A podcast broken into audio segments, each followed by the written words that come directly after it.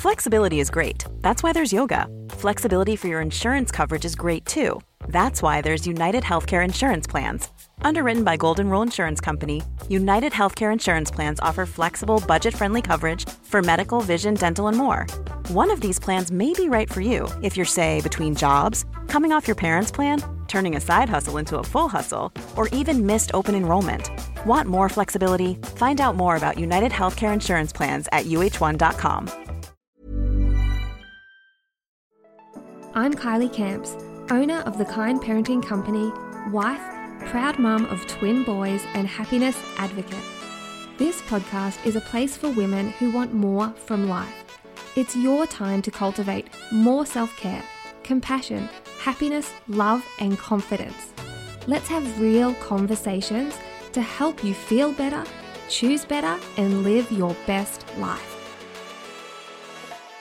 Welcome to episode 47. Today's podcast is brought to you by the Kind Parenting Company. If you've not had a look at the programs we offer, definitely jump on over to www.thekindparentingcompany.com and take a look around. We offer online programs for baby and toddler sleep as well as toddler behavior. You'll also find some amazing free resources, including videos and written blogs. The Kind Parenting Company is all about providing evidence based solutions for parents with kind parenting techniques. We have lots and lots of information in our programs, and I think that you'll be pleasantly surprised to know all programs come with unlimited access to audio files. So if you love podcasts and parenting topics, you're going to love that component of our programs. As I mentioned, to visit our website, simply head to thekindparentingcompany.com and take a look around. Now, today's episode is a topic that I get lots of questions about and I have done over the years.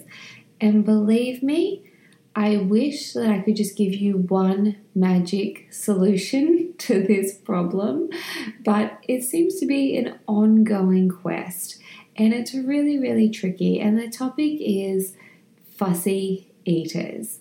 Now, the term fussy eaters can really mean a variety of different things. I've spoken with parents before who have spoken about their fussy eaters and then, you know, had a conversation with another parent and they can be worlds apart. Fussy eating for one family might mean that their child only eats white food. And then fussy eating for another family, they might use that term because their toddler doesn't finish their whole meal. So, fussy eating is really, really broad, but at its core, it generally means that a family has a child or children who can be a little bit difficult or challenging to get them to eat a variety of food. Sometimes it's about the taste of food, or it could be the texture, the color, the location, the temperature. There are so many different variables when it comes to fussy eating, but one thing that is for sure, it can be really frustrating for the family and also for the little one as well.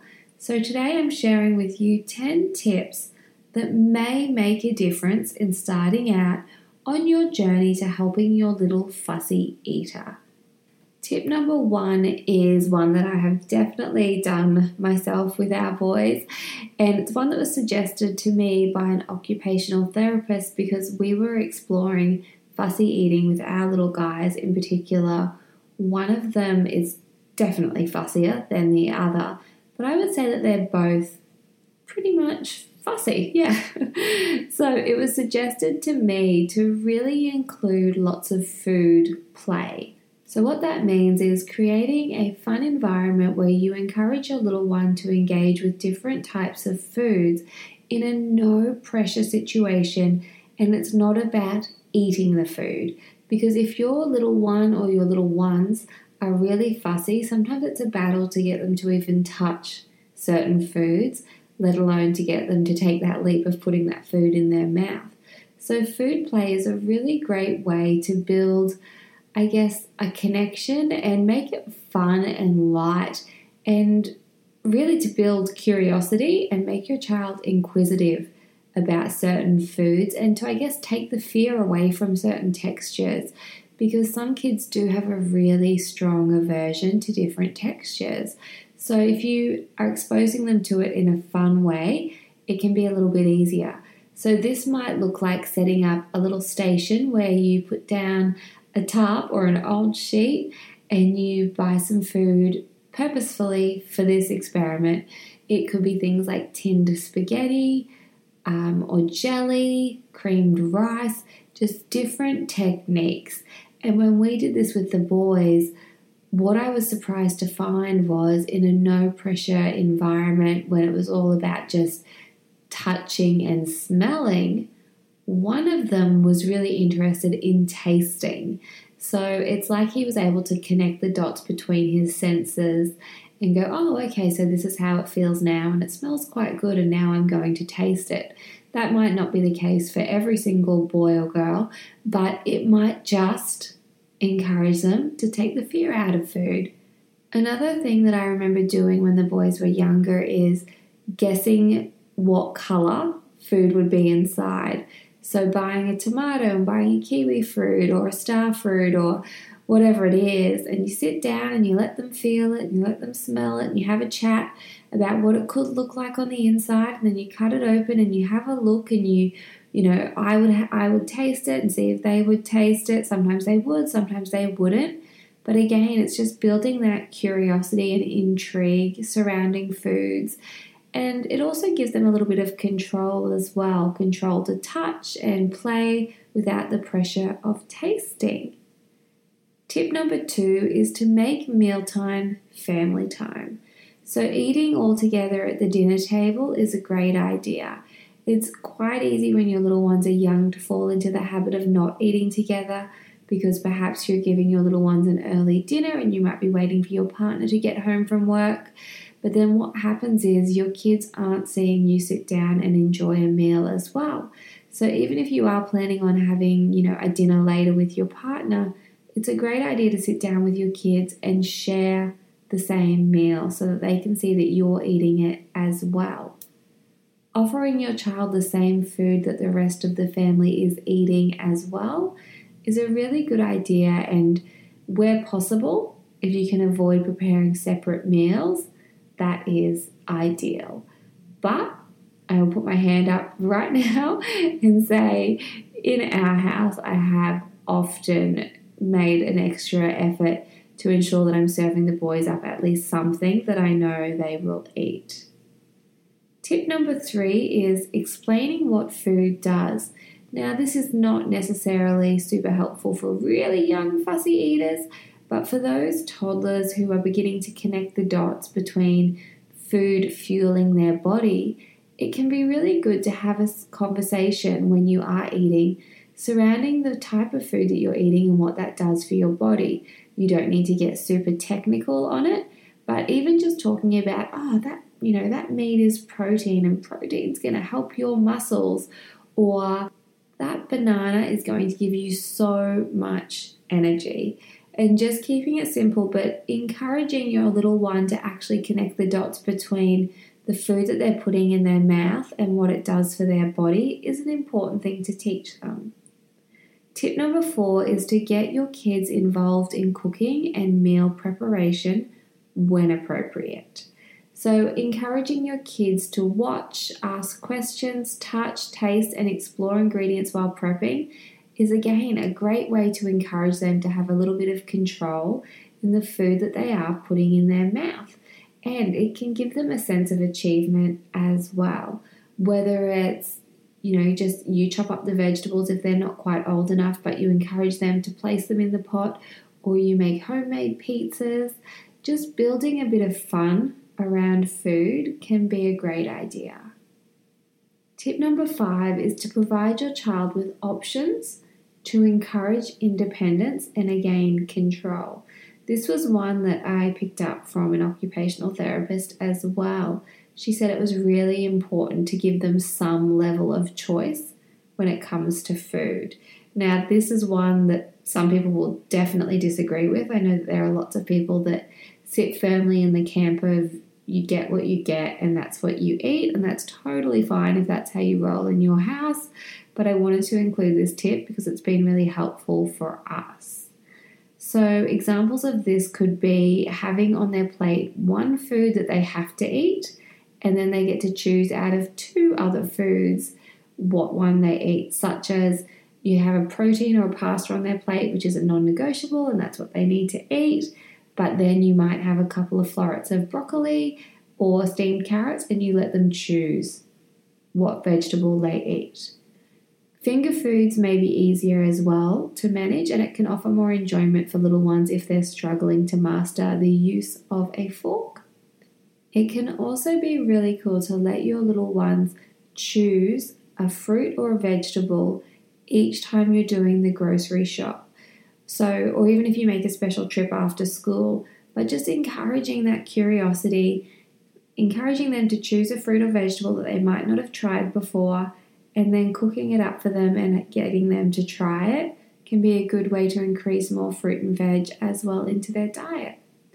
Now, tip number six, speaking of getting things into their diet, is disguising food that can sometimes be a really, really helpful one as a parent when you're worried about your kids not getting enough nutrition, not enough vitamins and minerals, and all of that. Sometimes you do have to be a bit sneaky and sneak it in where you can. So, a couple of ideas of this are things like adding zucchini to a smoothie. Because the zucchini is really quite flavorless, your little one is not going to taste it.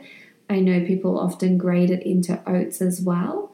Um, speaking of grating, you can grate vegetables into a savory muffin or blend vegetables into a tomato based pasta sauce, pasta, pasta sauce if your little one will eat that.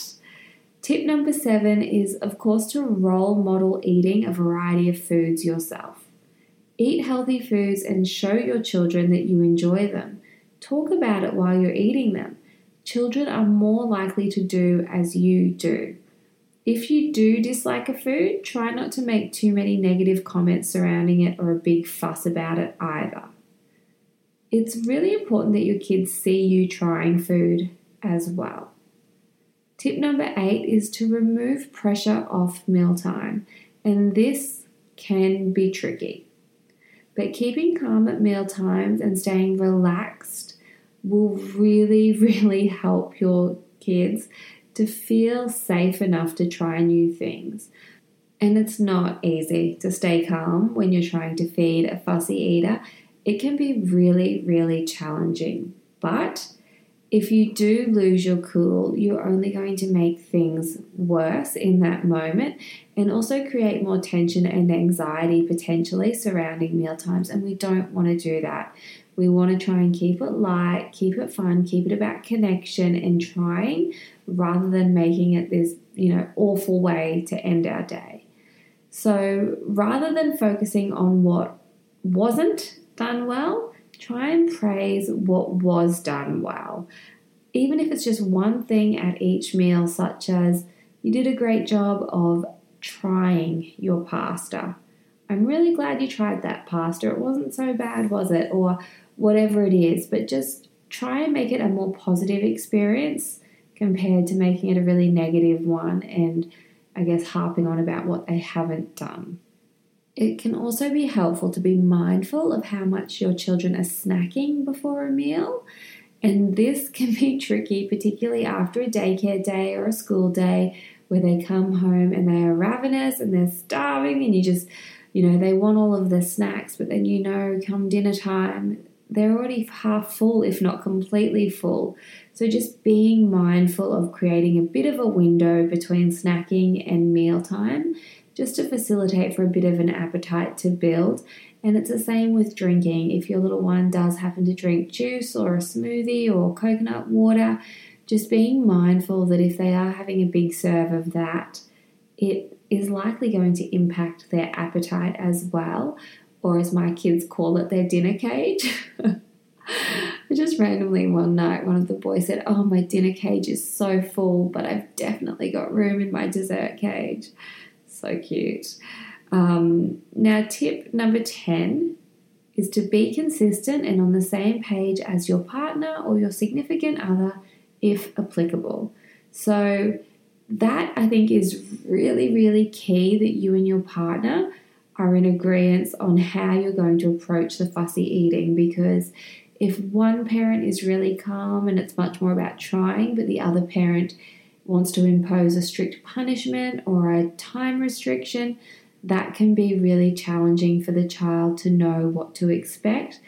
And kids do so much better when they do have a level of expectation, when they can pretty much safely estimate what's going to happen. They tend to thrive a little bit better. So, just having a, a chat and a clear plan surrounding meal times can make sure that everyone is on the same page. Of course, every household is different and you need to do what feels right for you. But for me personally and also professionally, I'm not a fan of having a punishment or a big consequence if they don't eat all of their meal. I like to try and make it more of a positive experience. And really, I think for our family, the biggest unlock has been patience and encouragement and exposure. Those few things have really started to help, but it's tricky. It's really, really tricky when you do have fussy little eaters on your hands. So, my heart goes out to you. I know how tough it can be. Another couple of things that I thought I would just tack on at the end here is if you find that your little one is taking a really long time to eat, you may want to trial using a timer. Now, for some kids, this does not work well at all, and you need to know your own kid and go, okay, yep, this will work for Johnny, or no way, that'll stress Johnny out. But you can have a hourglass timer that you sit on the table that goes for 20 minutes, 30 minutes, whatever feels appropriate, so that they can see that time is moving and that this is a more appropriate time to finish a meal. Um, or you can get apps on your phone. I'm not a big fan of having your phone at the table, but for a little while there, when the boys were about three and a half, no, actually older, older, they were four, four and a half, we had a timer that had a little visual clock, and as it moved around, it would reveal more of a picture because the boys would easily take an hour to eat a teeny tiny portion. So when they had that visual representation of our times ticking away, they started to eat a little bit quicker. And of course, you don't want to encourage racing through a meal, but you know, a reasonable, moderate pace is fair. So that's something that you may like to look at. I also spoke about disguising vegetables um, and whatnot in foods. I have found the Nutra Organics Collagen Beauty, Collagen Build, and their thriving powders to be really, really helpful because, as I've said a hundred times, my two are fussy, but getting a really nutrient dense smoothie into them made a big difference to their behavior.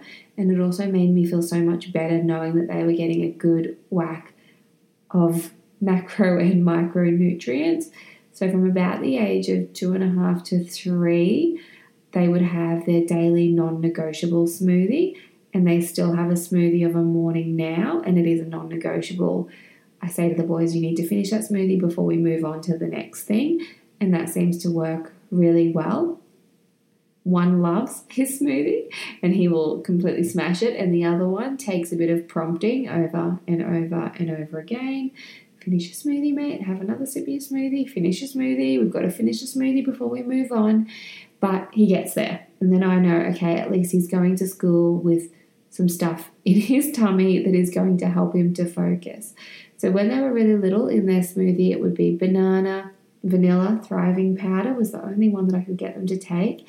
At that time, the collagen powders didn't exist, but I would put peanut butter, almond milk, um, handful of spinach, sometimes blueberries, dates, just those kinds of foods that are more nutrient dense. So your nuts and your dates are really good to get into smoothies because they do contain more calories and if you have a fussy eater, then getting more calories in can be one of your goals. And the thriving powder from Nutra Organics just provided some protein because the boys didn't used to eat meat. They're much better at eating meat now, thankfully. Um, but yeah, that's what they had back then. And then now, before school of a morning, they will have frozen banana, collagen build, a really big serve of almond butter, um, or like an ABC spread, like an almond, Brazil nut cashew spread, or peanut butter, macadamia milk, oats, yogurt. Um, I think that's pretty much it. Sometimes spinach, sometimes blueberries. But I at least know, okay, that's good. That's a solid effort for them before they walk out the door. Another thing that the occupational therapist mentioned to me was even allowing your kids a little bit of control in terms of you still put the foods on their plate that you know or you think that they might not eat. But even if their little bit of control is they just turn their plate so that, that food is on the other side of them, if that makes sense, so they turn it away from them. That can be helpful too, according to an occupational therapist that I spoke with. But all in all, I feel you. I know how tricky it is when you have fussy eaters, but hopefully, some of these tips have been helpful for you. I know I mentioned in there that having dinner as a family is great. Also, making mealtime a little bit fun and different at times, a little bit of novelty can sometimes encourage food. So, whether that's having a Mexican night, and you buy some cheap sombreros and you make a song and dance out of it, and everyone's going to try a taco or whatever, or perhaps it's a picnic. My two eat far more when we have a picnic on the floor. I don't know what it is, but they do. So, even just adding a little bit of variety into your weeknights can make a difference as well at times. But anyway, I hope you enjoyed this little episode. As I mentioned at the start, jump over and check out our programs at thekindparentingcompany.com. I would love to hear from you if you enjoyed this episode. Please slide on over to Instagram and leave a comment for me. My account is at Kylie Camps, and I will speak with you really soon.